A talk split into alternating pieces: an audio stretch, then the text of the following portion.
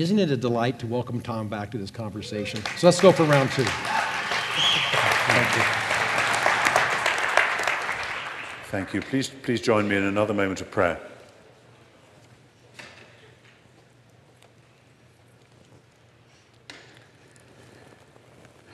Gracious Father, when we take it upon ourselves to talk about your Son, and especially to talk about his cross, we remind ourselves once more that this is very enormous, dangerous, difficult stuff, and that we can so easily belittle it and think we've understood it when in fact it's a reality which has to knock us off our feet again and again.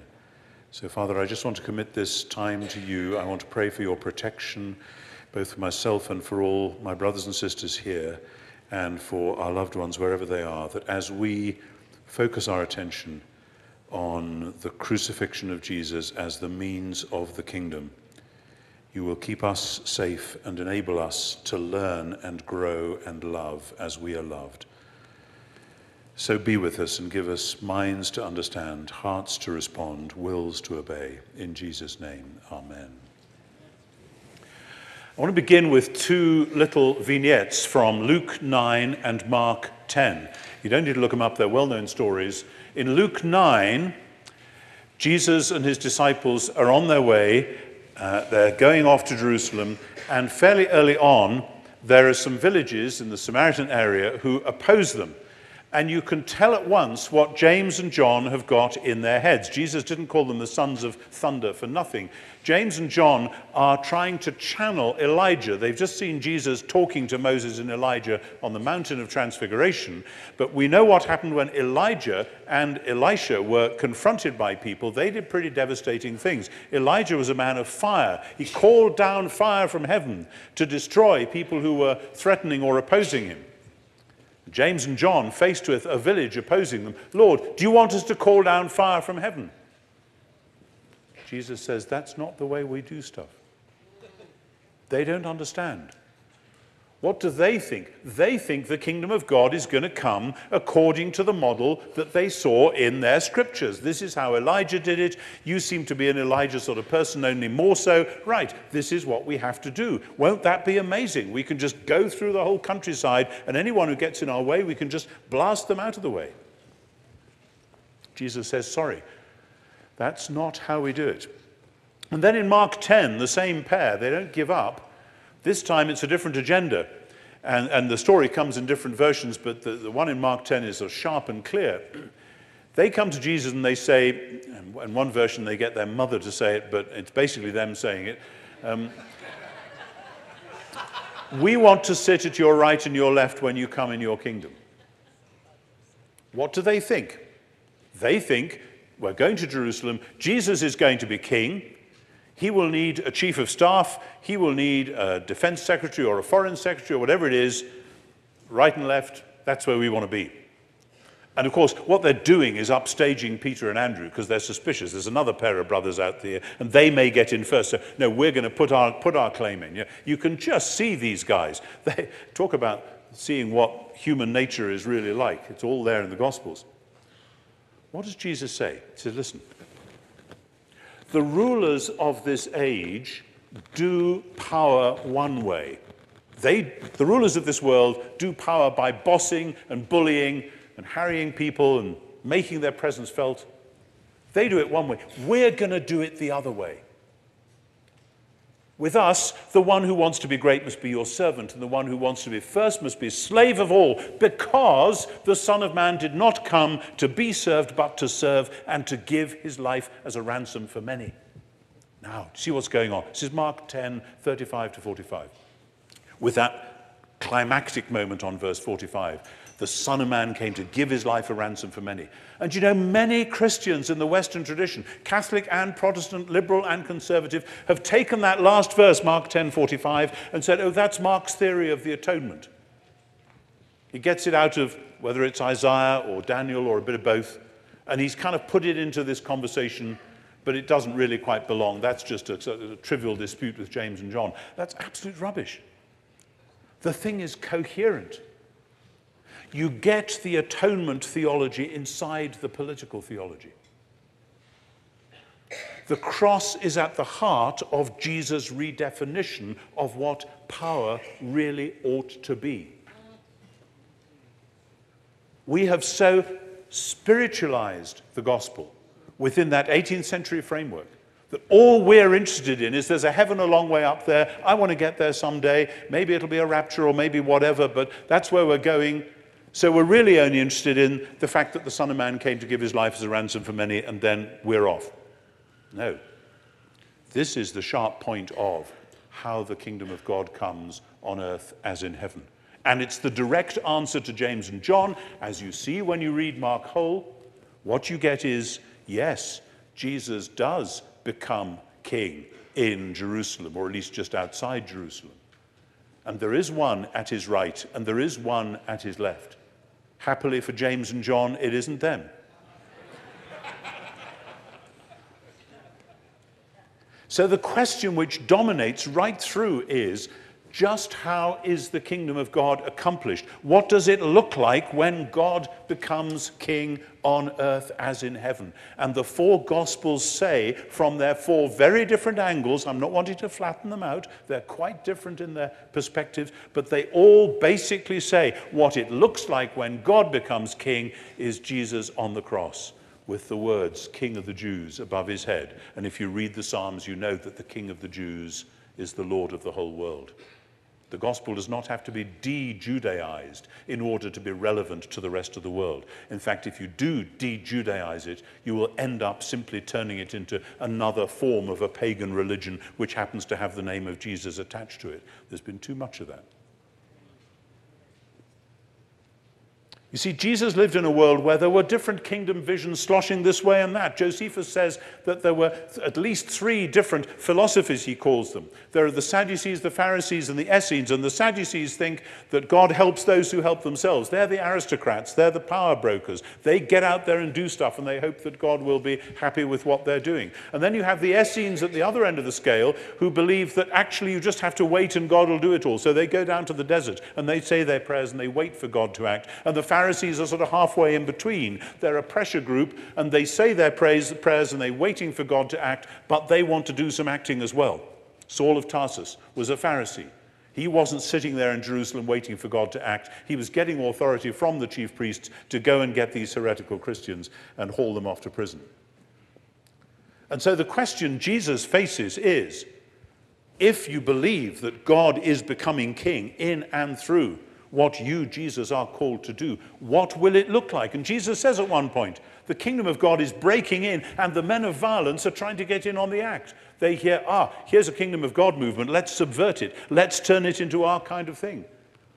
Jesus has to use the language which in his culture some people were using in order to foment ordinary military religion, where, you know, what happens with ordinary military, uh, military revolution, sorry, it is a religion as well for them, um, that, that, that if you fight fire with fire, fire is always going to win. And that's not the point. And so you see, the point is, um, again, we had this conversation yesterday, uh, Jesus is a teacher, but it's not teaching in the sense of we know what the syllabus is and here's a rather special teacher doing it. We know that the real issue is uh, what does it mean to live a good life or how can I go to heaven? And now here's Jesus with a special spin on it. No, it's a whole new thing. Jesus is teaching about what God is doing, and what God is doing ultimately ends up on the cross. That's why, as I said, the Sermon on the Mount is not so much a list of virtues as an agenda. Jesus says, uh, if you're the light of the world, then how come you're putting a bucket over the light to stop it shining? If you're a city set on a hill, you can't be hid. And Jesus then talks about turning the other cheek and going the second mile and doing all that stuff. And as we read on in Matthew's Gospel, we see to our horror that the Sermon on the Mount is an agenda for Jesus himself as he goes to the cross, weeping in Gethsemane, mourning over the failure of Jerusalem to believe, and as he is finally set on a hill, unable to be hid, having turned both cheeks and gone every second mile there was. And when you see the gospel within that frame, what you start to see is Jesus taking the rebuke, the shame, the reproach of this person, that person, the other person onto himself. You don't go and touch lepers or let them touch you, but Jesus touches them. And instead of being infected with the leprosy, somehow his power and love transforms them. The woman who had the issue of blood, who creeps up in the crowd and dares to touch Jesus. She didn't want to be discovered because she was ritually unclean. She shouldn't have been pushing away through the crowd. If they'd known, they would have all realized that they were unclean. So she doesn't want to be seen. But instead of infecting Jesus with her uncleanness, his power infects her with new creation and so on and so on. The, the, the, the, feastings with the outcasts and the sinners, as we said before. Uh, here is Jesus. Oh, he's gone in to have lunch with a man who's a sinner. But then Jesus comes out, this is Zacchaeus in Luke 19, and says, Actually, he too is a son of Abraham. Look, listen, what's happened in his life? The Son of Man came to seek and to save that which was lost. And in all of this, Jesus seems to be drawing the vocation that he finds in the Psalms, in Daniel, in Isaiah, and Zechariah onto himself, but configuring it in a new way. You know, many Christians know Isaiah 53, the suffering servant, wounded for our transgressions, bruised for our iniquities. I have argued at length in my book, Jesus and the Victory of God, that that passage was part of the central core of Jesus' own personal vocation. But you know how that passage was being read at the time? Some people read Isaiah 53 as though it was really about the Jewish martyrs who would suffer, and somehow through their suffering, God would do something new. You see that in the books of the Maccabees, especially Second Maccabees. Other people, on into the rabbinic tradition, were reading Isaiah 53 as a prophecy about a coming Messiah, but they turned it around so that the suffering was not what the Messiah himself suffered, but what the Messiah would inflict on the enemies of God's people. So you have those two different strands of how they were reading Isaiah 53. They couldn't make any other sense of it. It looks to me as though Jesus of Nazareth grasped that chapter and united those strands in a totally new way and read it as being about his own vocation.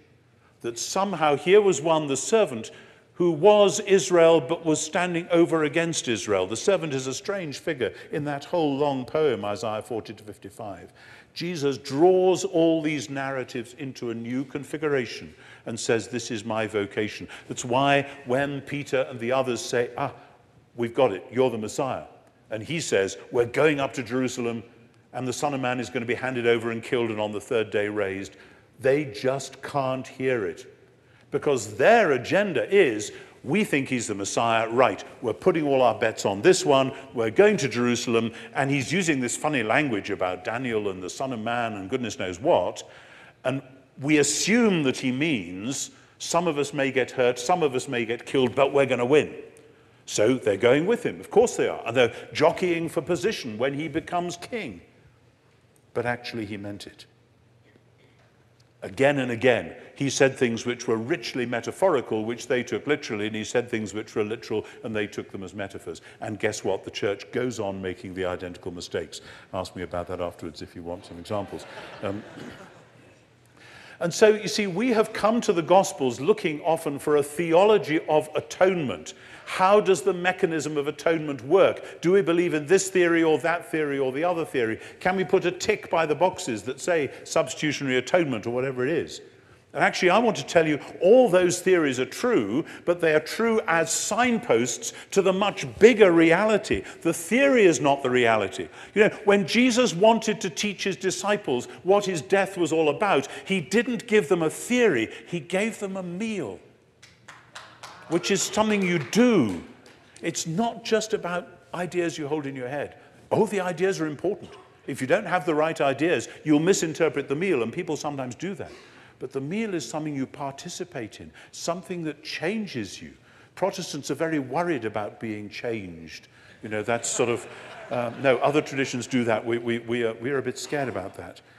But that's what a meal does. And Jesus says it, it's a Jesus meal, it's a me meal, it's a him meal because the atonement is such a huge reality that it is about this entire story of Israel, which is the focal point of the entire story of creation, reaching its climax in a blaze of hidden glory. In John's gospel, Jesus does this and this and that and that, and John says, shows his glory, reveals his glory. And those are signs leading up to the greatest sign of all, when he is lifted up, exalted, which is when he's crucified. Somehow we have to get our heads around that. And only when we do that and then share in that. Somebody asked yesterday, what are the ways in which we can get to know Jesus uh, along with reading the Bible and praying? The two other obvious ones staring us in the face in Scripture are one, the sacraments, and two, the faces of the poor. uh, Matthew 25 and Matthew 26. When you minister, in as much as you do it to the least of these, you do it to me. Learning, this is the Mother Teresa thing, isn't it? Learning to meet Jesus in the faces of the poor. And Mother Teresa herself used to say that that's because she would meet Jesus in the Eucharist and then meet him um, on the street. You need scripture and prayer, you need sacrament and service. So the atonement is the great multi layered story which brings everything into focus and opens up to embrace the world. This is Israel's story coming into focus. This is the world's story coming into focus. Dare we say this is God's story coming into focus? So why does it need to be like this? Because, as well, all the way through from Genesis 3, there is another darker story going on which is the story of this mysterious, unpleasant, nasty thing we call evil, which seems to gather strength and become a force and a power all of itself, quite aside from individual wrongdoings, though they're caught up in it as well, goodness knows. And so we see from Genesis 3 onwards, even that early period when the imagination of human hearts was only wickedness continually. And so God sends the flood, and even then they don't get it. And so it goes on after there, and it reaches a climax in, in, in uh, Genesis 11 with the Tower of Babel.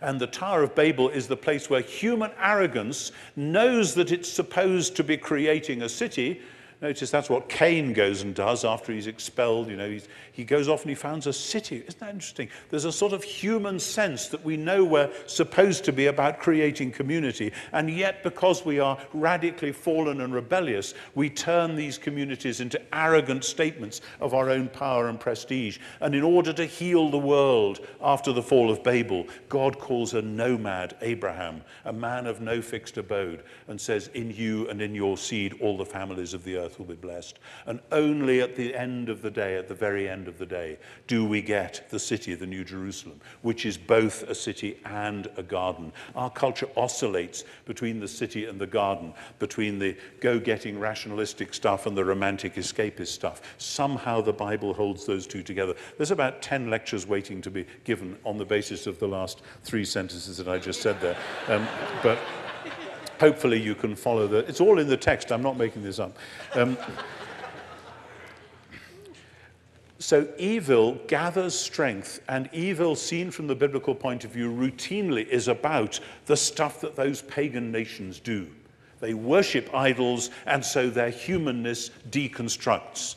Idolatry is the root of all evil in Scripture. And so not only their humanness deconstructs, but they then deconstruct everybody else's humanness as well when you behave according as idolaters behave. But then the awful story that runs right through the Old Testament as well is, as I said before, that the problem is that the people who are the bearers of the solution are themselves also carriers of the problem. Lionel Blue, uh, a great, cheerful, liberal rabbi in the British scene over the last 50 years. I once heard him on the radio saying, The thing is, Jews are just like everybody else, only more so. And that there's a, there's a very typical rabbinic sort of thing to say. But, but yes, everything is kind of enlarged. It's exactly what Paul says in Romans 5 that the law came in in order that the trespass might be filled out. So that what was going on in the world at large became magnified in the rebellion even of beloved Israel, even of the people of God. And the reason why Paul writes Romans 9 to 11 is to say, even that was not outside the purposes of God. That when God, remember what I said before, God called humans to be the stewards of creation so that he might himself become the steward of creation by becoming human. Now, get part two. God called Israel to be the means of the world's redemption so that he might himself become the world's redeemer by becoming Israel in person.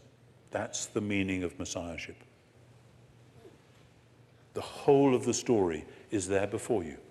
And yes, the Old Testament is full of some very surprising, difficult, often unpleasant, embarrassing things. It seems to me that though this isn't an answer to a kind of a sneering philosophical objection to the book of, say, Joshua or Judges, nevertheless, it has something to do with God's purpose that when humankind goes wrong, God does not say, oh, well, we'll scrap the idea of there being humans who operate my, my purposes in the world. No, God is faithful, even if we are all faithless. So he calls a human family to put the thing right, knowing that that human family are themselves fallen children of fallen Adam.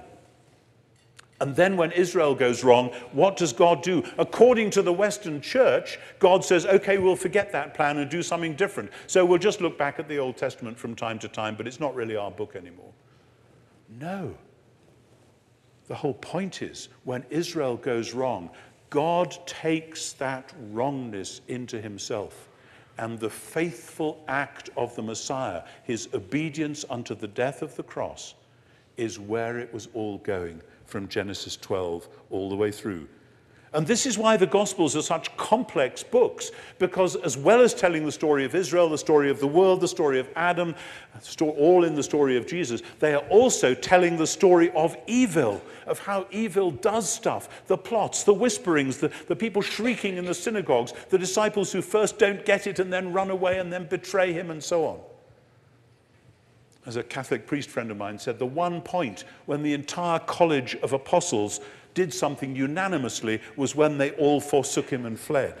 You know, and that, that, that, that's not just, you know, kind of a cheap shot. It's, it's actually because, yes, everyone lets him down or conspires against him. And you feel, if you read the story this way, you feel the darkness closing in from quite early on.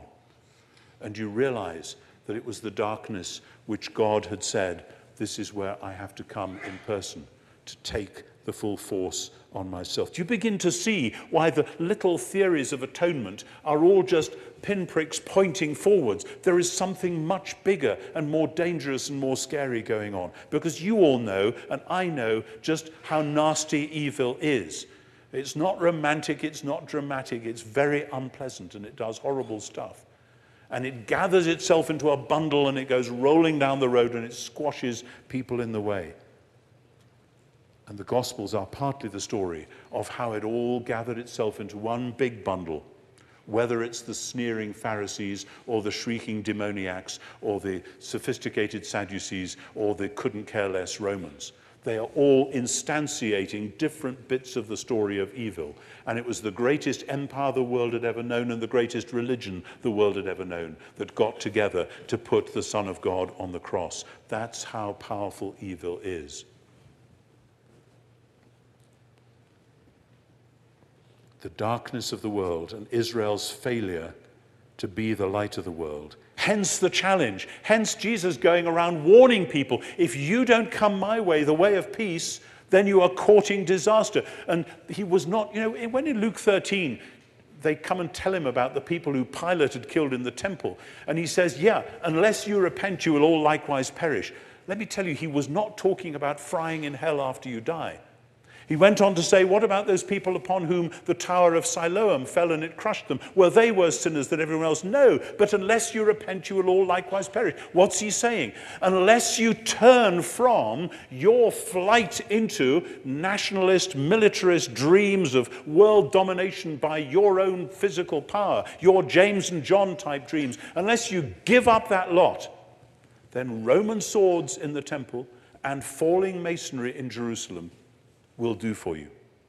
Luke's gospel brings this out particularly, but it's actually there in each of the gospels. And that challenge, that warning, reaches a climax in Mark 13, the so called little apocalypse, where Jesus says the whole of this temple thing is all going to come down. That was actually implicit in what he did. His, his action in the temple was not a cleanup operation, it was not that he was objecting to commercialism. It was like Jeremiah smashing his pot, it was saying this whole system is under God's judgment judgment. Why? Why? Well, because Israel as a whole had used the temple, the place where heaven and earth met, no longer as a symbol of its own divine vocation, to be the people through whom the blessing of God would come to the world, but as a symbol of its own security, to be the people who would sneer at the rest of the world because we were the people of light and they were the people of darkness. Isn't it a good thing that the church never does that today? I, am sorry, I know America is not always a land where irony is appreciated, but I think you heard what I was saying. I, I did once appear on the Stephen Colbert report, so I do know there are some ironic moments in American culture right now.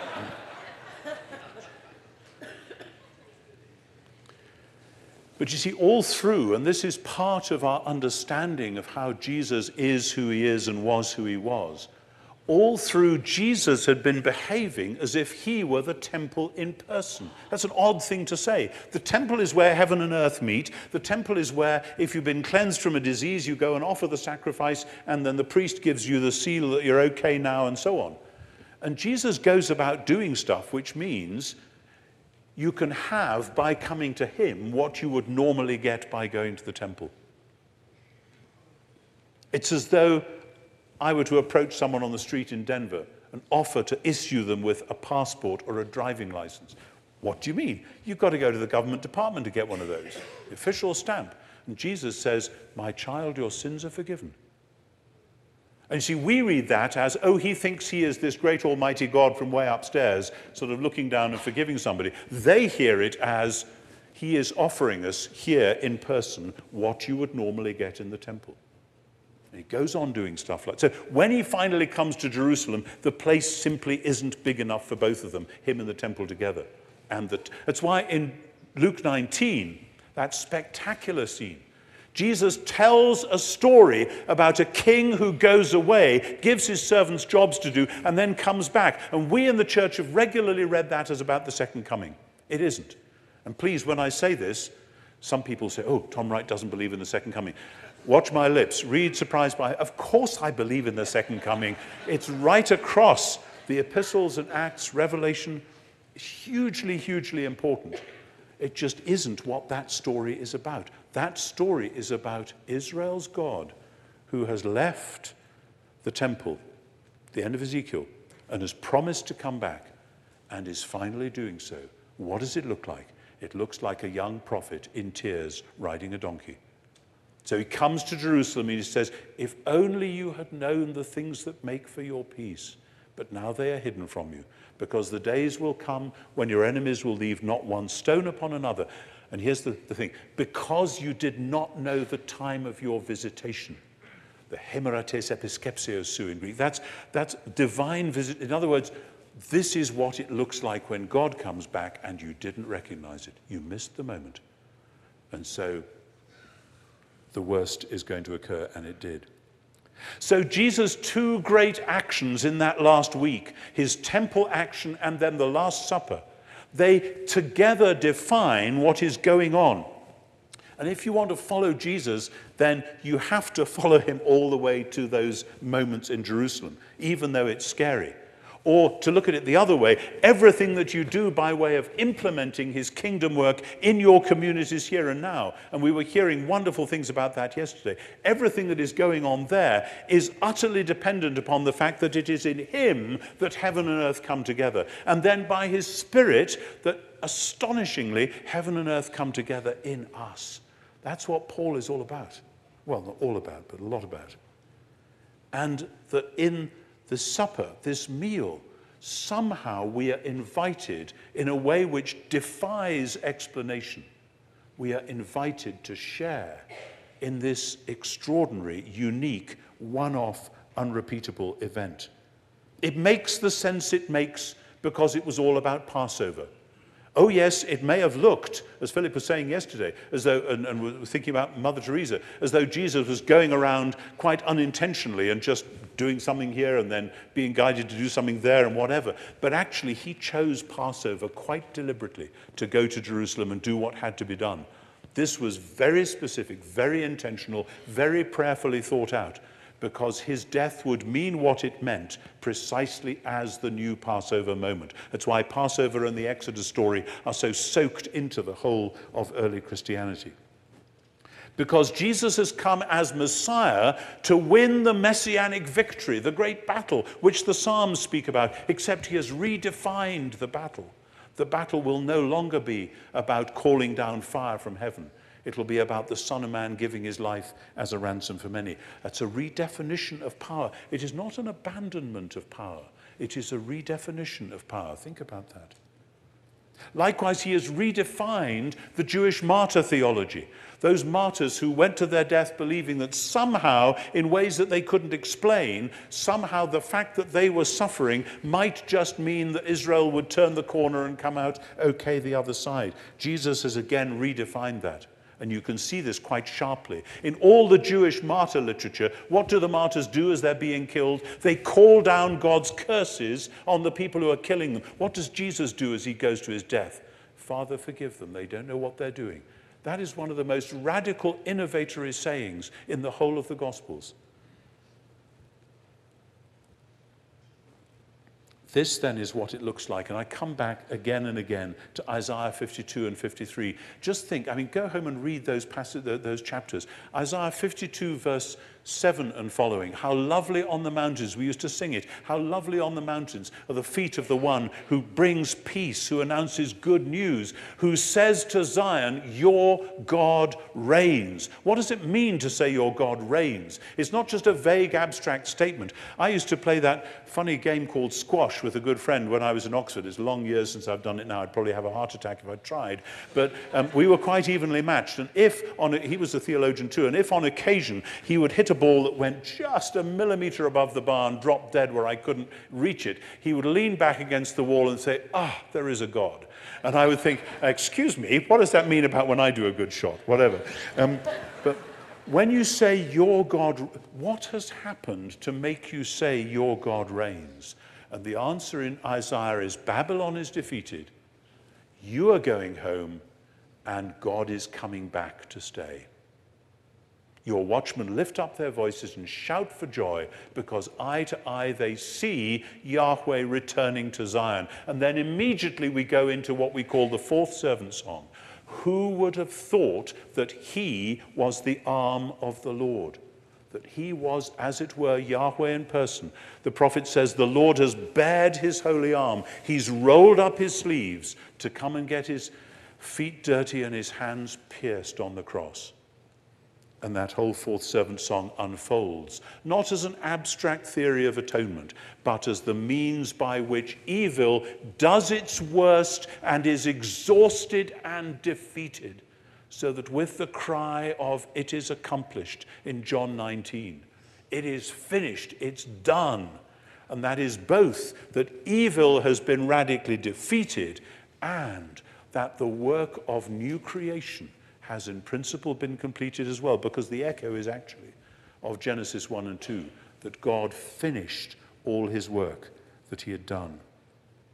This great act of love, John says, John 13, having loved his own who are in the world, he loved them to the end. One of, again, the radical innovations. Oh, the love of God is very powerful as a theme in much of the Old Testament. It's a wonderful theme. His mercies are new every morning, says Lamentations. I have engraved you on the palms of my hands, says God in Isaiah. It's there, but it's concentrated, it's focused in quite a new way. So that when in Galatians, Paul says, The Son of God loved me and gave himself for me, we are so used to hearing that as Christians, we don't really realized that actually that was a radically new thing to say, and they went on saying it. It is all about the love of God.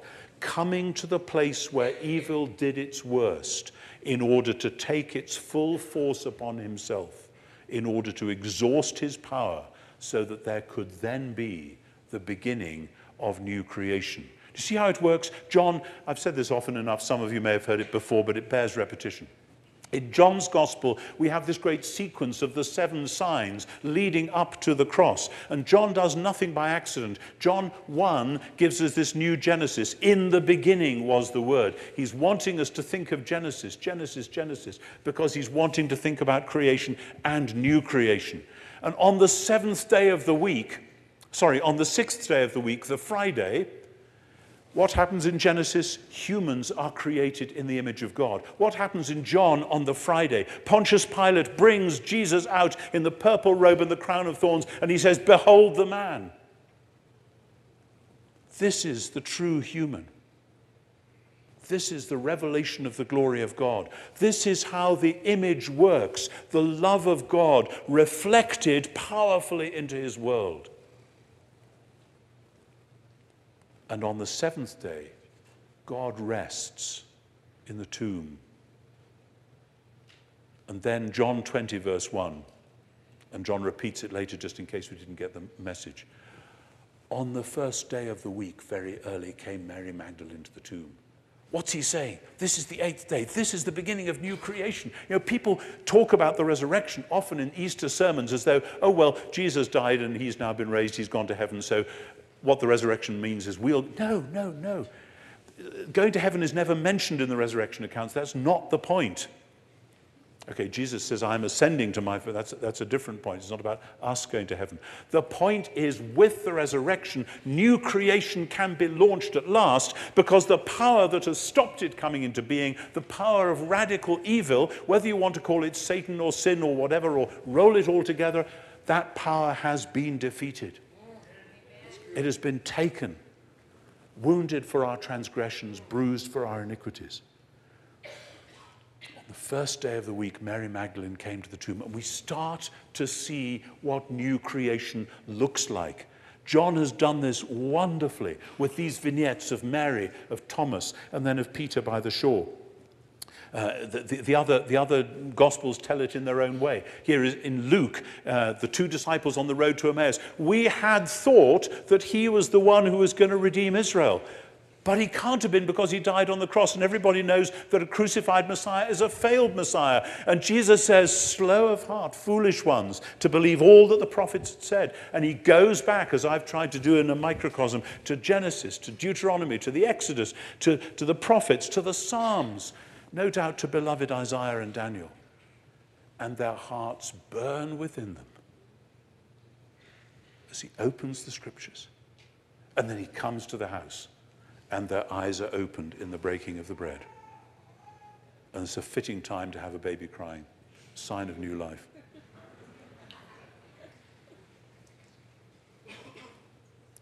Nobody in the early church reading Luke 24 could have failed to see what's going on.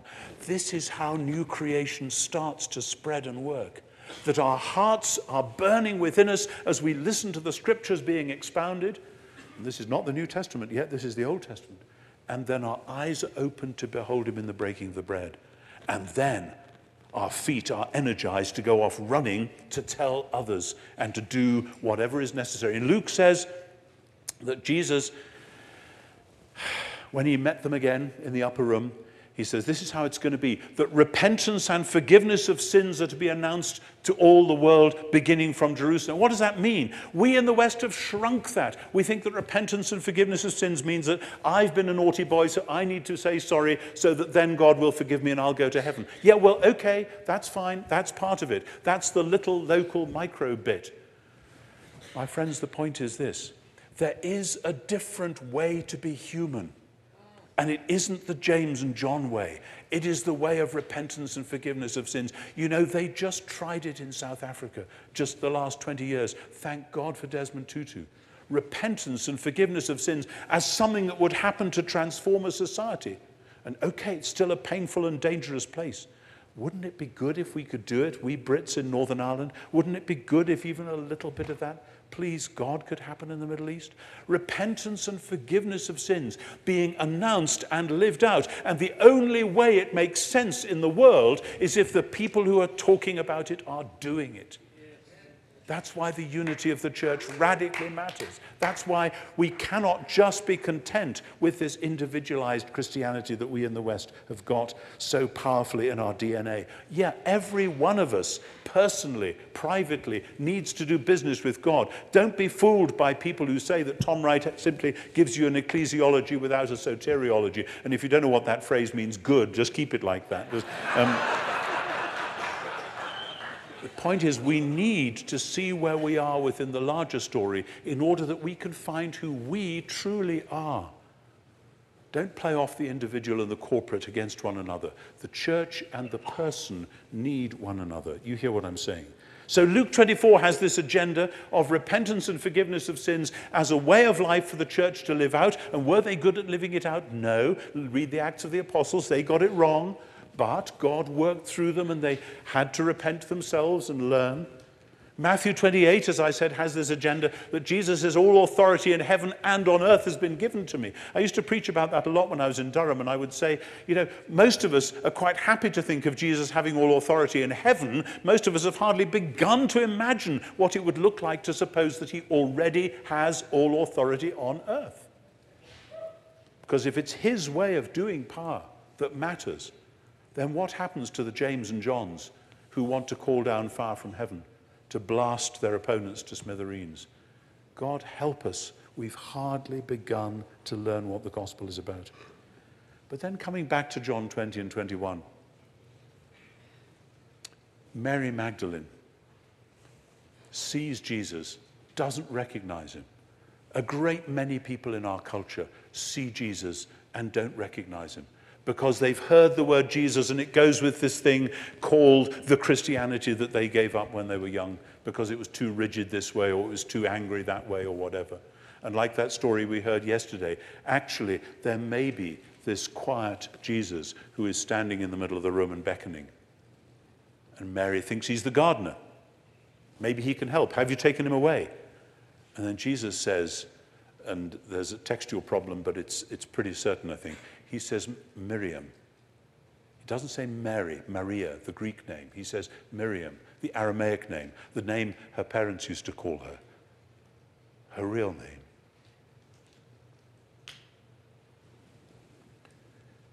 The risen Jesus calls us to be who we are really called to be. Something about resurrection which is extraordinary. You know, when we look forward to the resurrection, people say, oh, will I get this same body back? Will my nose still be the same shape? Will my eyes still be brown or blue or whatever? That's not the point. According to Paul in 2 Corinthians 5, if you are in Christ, indwelt by the Spirit, then you are at the moment just a shadow of your future self. There is a real you that is even more like you than you dare imagine. And one day, that's the person you'll. And here is the glory of inaugurated eschatology. By baptism and faith, you are already that new person, and you are to live into that new person until the day when it is fulfilled. And Mary begins to see that through her tears and then it's Thomas's turn. Our world is full of Thomases as well. I'm not going to believe unless I can touch and see. I want scientific evidence. I want hard proof. And you know, there are some Christians today who hear that challenge and they say, oh no, that's, that's so unspiritual. We ought just to be able to believe on faith. Jesus doesn't do that. Jesus says to Thomas, okay, be my guest. Here are my hands. Here's my side. Interestingly, we are not told that Thomas actually took him up on the invitation. He says, my Lord and my God he takes a flying leap into the first full statement that anyone makes of who Jesus is in John's Gospel. And then there's Peter, John 21. Many of you are ministers, many of you are preachers, many of you are pastors, and every single one of you knows, as I know, what it means to be Peter. That is to say, to be called to a high calling and to let Jesus down badly. We've all done it. And we all then kind of navigate and negotiate how do I go forwards from there after this huge mistake that I've made, this sin that I've committed, whatever it is. John 21 is the place we need to go back to. John is very clever. He's a very sophisticated writer. It's, it's apparently artless, it's simple because John has woven the complexity in. They're going fishing. Jesus stands on the shore and there is a charcoal fire. The last time we've had a charcoal fire in John was when, yes, at the high priest's hall, it's the same word, the only time the word occurs in the Bible, anthrakia, the charcoal fire which is there when Peter is denying Jesus. And then, you know how a smell takes you straight back to wherever it was when we know what's coming. Three times Jesus asks Peter a question. Now, there's a little tricky bit of Greek. You've been very patient sitting comfortably. Just hold on for a minute, because actually the question is odd. Jesus says, Simon, son of John, agapes me. Do you love me with agape, with that love which is the total self giving love that has already been redefined around Jesus? Simon, son of God, it's John, agapes me. Do you have that agape? Peter can't say that word. He says, Nai kyriasu oides hoti philosi. Yes, Lord, you know I'm your friend. That's, that's as far as he can get. I think it's quite deliberate in John. It's not accidental. Yes, Lord, you know I'm your friend. What do we expect Jesus to say when we read that story? Put, put, yourself in a position of second naivety of reading the story for the first time. We expect Jesus to say, Well, Peter, you really messed up, didn't you? I'm actually very disappointed in you. Um, we're going to have to have at least a six month rehab course to get you back on track and uh, put you under a mentor, and we'll do this and we'll do that. He says, Feed my lambs. You see what's going on? The word of forgiveness takes the form of the word of fresh commission. Isn't that extraordinary? So Jesus says again, Simon, son of John, agapes me. Do you love me? That total, utter self giving love. And Peter still can't say it. Uh, you know that I'm your friend. Yeah, here I am, please. I can't get there, but here I am. And Jesus says, Tend my sheep. And then he says, in the Greek, Simon, son of John, philis me. Simon, son of John, are you my friend? John says, Peter was upset because on this third time he said, Are you my friend? As though Jesus is kind of, Oh, well, if that's the best we can do. I think what Jesus is saying is, Okay, Peter, if that's where you are, that's where we'll start. That's where we'll start. And then he says, Now, feed my sheep. Then Peter turns and sees John following them, or the beloved disciple, whoever it is. Lord, what about this man? Oh, I missed out a bit. Jesus says, Look, when you were young, you dressed yourself and went where you wanted. When you were old, someone else will dress you and take you where you don't want to go, to, to tell Peter how he is going to die. And then he says, Follow me. This is following Jesus. And then they see this other disciple. And Peter says, Lord, what about him? He's doing the James and John thing again. He can't, get out of the, you know, what about him? Uh, how's this going to work? Jesus says, If it is my will that he remain until I come, what is that to you? You follow me. That's what it's all about. So, what does it look like? What does it look like?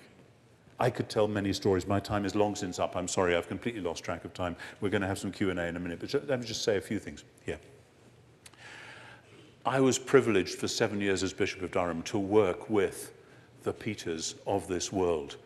The people who weren't giving themselves airs, the people who had learned humility, and the people who were at the bottom of the pile and yet were worshipping Jesus and could see that all around them was new creation needing to happen. And so they didn't come with great theories. Most of them hadn't studied. Most of them had never heard of liberation theology. But they knew as they worshiped Jesus, as they prayed, as they read scripture, as they met to break bread, they knew that outside was a world which needed to have the victory of Jesus on the cross and the new creation which follows from it instantiated.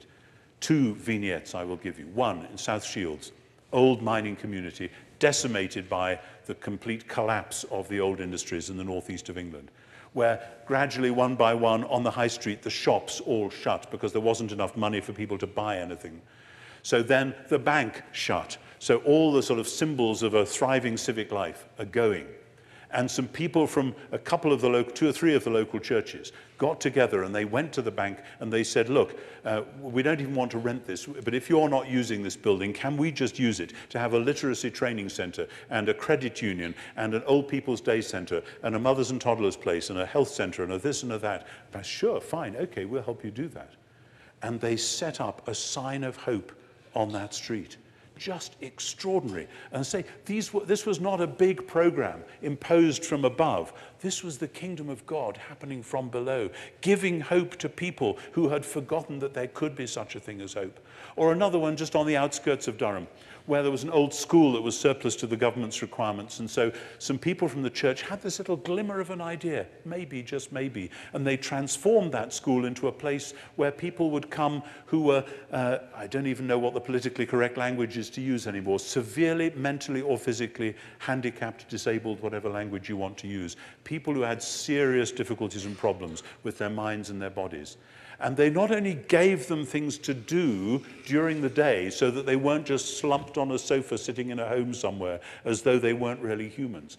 They gave them the sort of things to do which were creative and beautiful. And young men with severe disabilities were taught how to repair furniture. The first time I went into there, I nearly wept. Here are these people who are broken themselves but who are mending things, who are fixing things. Does that or does that not have the stamp of Jesus on it? It's just an amazing image. This is what it means to follow Jesus. This is what it looks like. And then one of my, I said there would be two. This is the third of my two. Um, one of my favorite, one of my favorite parishes in that diocese was a parish where, for whatever reason, there was quite a significant number of people with Down syndrome in the congregation. Many congregations wouldn't have known what to do if there was one person with Down syndrome, let alone 20 or 30. These Down syndrome people, some of them still children, some of them as old as maybe 35, were woven into the fabric of that congregation. And to see their faces coming up for communion. Jesus said, Unless you become like little children. And there they were. That's how it was. And then they were the ones who were taught how to give out coffee at the back and how to do all this. To see these people who the society as a whole would have wanted to push to the sides, becoming celebrated central members. Wonderful. My friends, people sometimes mistranslate that verse in John where Jesus says to Pilate, My kingdom is not of this world. And they think, that it means my kingdom is a long way away and one day we'll go there and then it'll be totally other.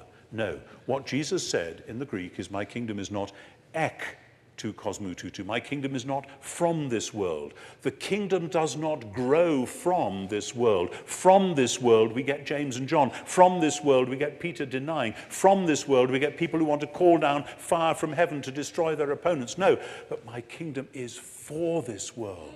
For this world. And how does it become for this world? By those who have glimpsed that in Jesus evil has been defeated, by those who have glimpsed that in his resurrection new creation has been launched, by those who have discovered that there is this power called the Holy Spirit which is available to all who ask, not so that we can have fun spiritual experiences, you may or may not, that's not the point, but so that we can be little temples planted around the world, around our communities, so that God's light can shine through these angled mirrors, and so that the worship of creation can come back to serve Him. This is what I believe simply Jesus is all about. I could talk much longer, but my time is well up. Let's.